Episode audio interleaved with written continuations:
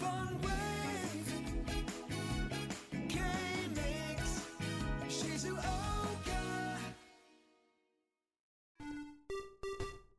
雲春子の特許と商標と恋話。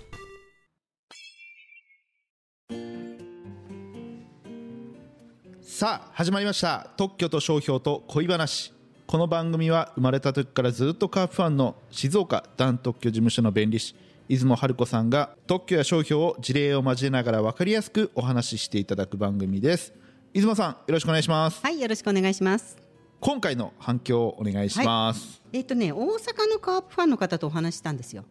その方はね、最初ね、野球が好きですって言うんですって。で、気心が知れたら、カープファンって言うんですって。まあ、虎好きの方がね、多い中で、恋が好きって最初から言いにくいのかもしれませんね。まあ、そういえば私も学生の時や社会人になった時ね、カープファンですって言うと、先生先輩上司にそれは言わない方がいいよって言われてカープファンを封印し野球が好きですって言ってたなって思い出しましたはい、えーじゃあ第27回目ですけども、はい。はい。えー商今回商標ですね。はい。はい、商標権でどんないいことその1ですね。今日は、えーどんなお話をしていただけますでしょうか？はい。特許権を取るとこんないいことがあるってお話を4回しましたので今回からは商標権を取るとこんないいことがあるってお話ししますよ。特許権の時もお話ししたんですけど商標権を取ると良いことの1番目は独占排他権が得られるってことです。独占排他権って言葉は特許の時と同じだけど内容はちょっと違うんですよ。まず特許と商標のそもそもの違いを説明しますね。特許権を取った発明そのものがざっくり言うと世界初だからその発明そのものに価値がありますよね。だから発明品を独占して製造販売してライバルと差をつけるってことに意味があるんですよね商標権は商品やサービスの名前やロゴマークとかだから名前やロゴマーク自体には世界初かどうかわからないし特別な技術でもないですよね。まあ、名前自体には価値はないんですよ。じゃあ価値のないものにお金をかけて商標権を取っても仕方ないじゃんって思いますよね。でもねそもそも価値のないものだから商標権を取ることによってその名前やロゴに価値を持たせることができるんですよ。商標権を取ってあなたの会社が独占すれば他社の商品やサービスと区別できるし商品やサービスの質も高く保てますよねこれが独占権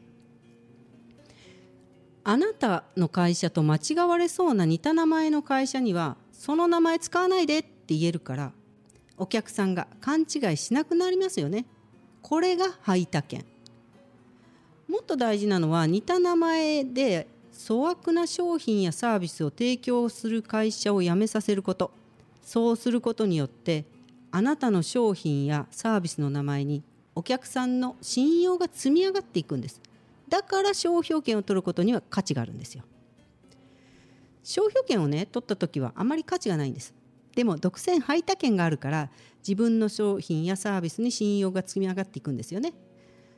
そして商標権を取ってなくてね誰かが先に商標権を取っちゃったらその名前使わないでって言われて名前を変えなきゃいけないリスクがあることも忘れないでくださいね。うちは商品やサービスの名前なんていつでも変えるよ。全然大丈夫。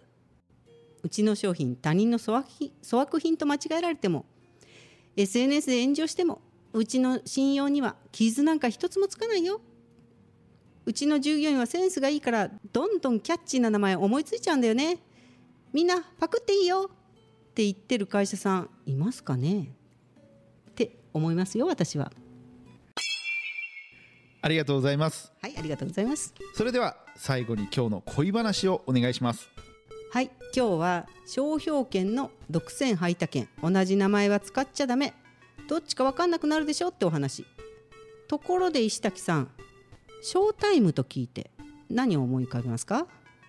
大谷翔平選手ですね。そうですよね。多くの方は大リーグの大谷です大谷翔平選手を思い浮かべますよね。大谷翔平選手が活躍した時ショータイムって言いますよね。でもね私はカープの背番号7堂林翔太選手を思い浮かべます第23回の恋話でも少しお話ししましたけれども堂林選手の応援歌の歌詞の最後は「ショータイム」って英語で書いてあるんですよ。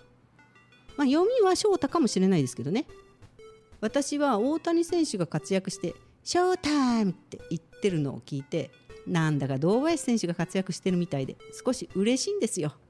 おめでたいですかね。番組の感想やご質問はホームページのお問い合わせフォームからお願いします。ホームページはひらがなで「ダン」漢字で特許「ダン特許」で検索してください。出雲さん今回もありがとうございました。はい、ありがとうございました。次回もよろぴこ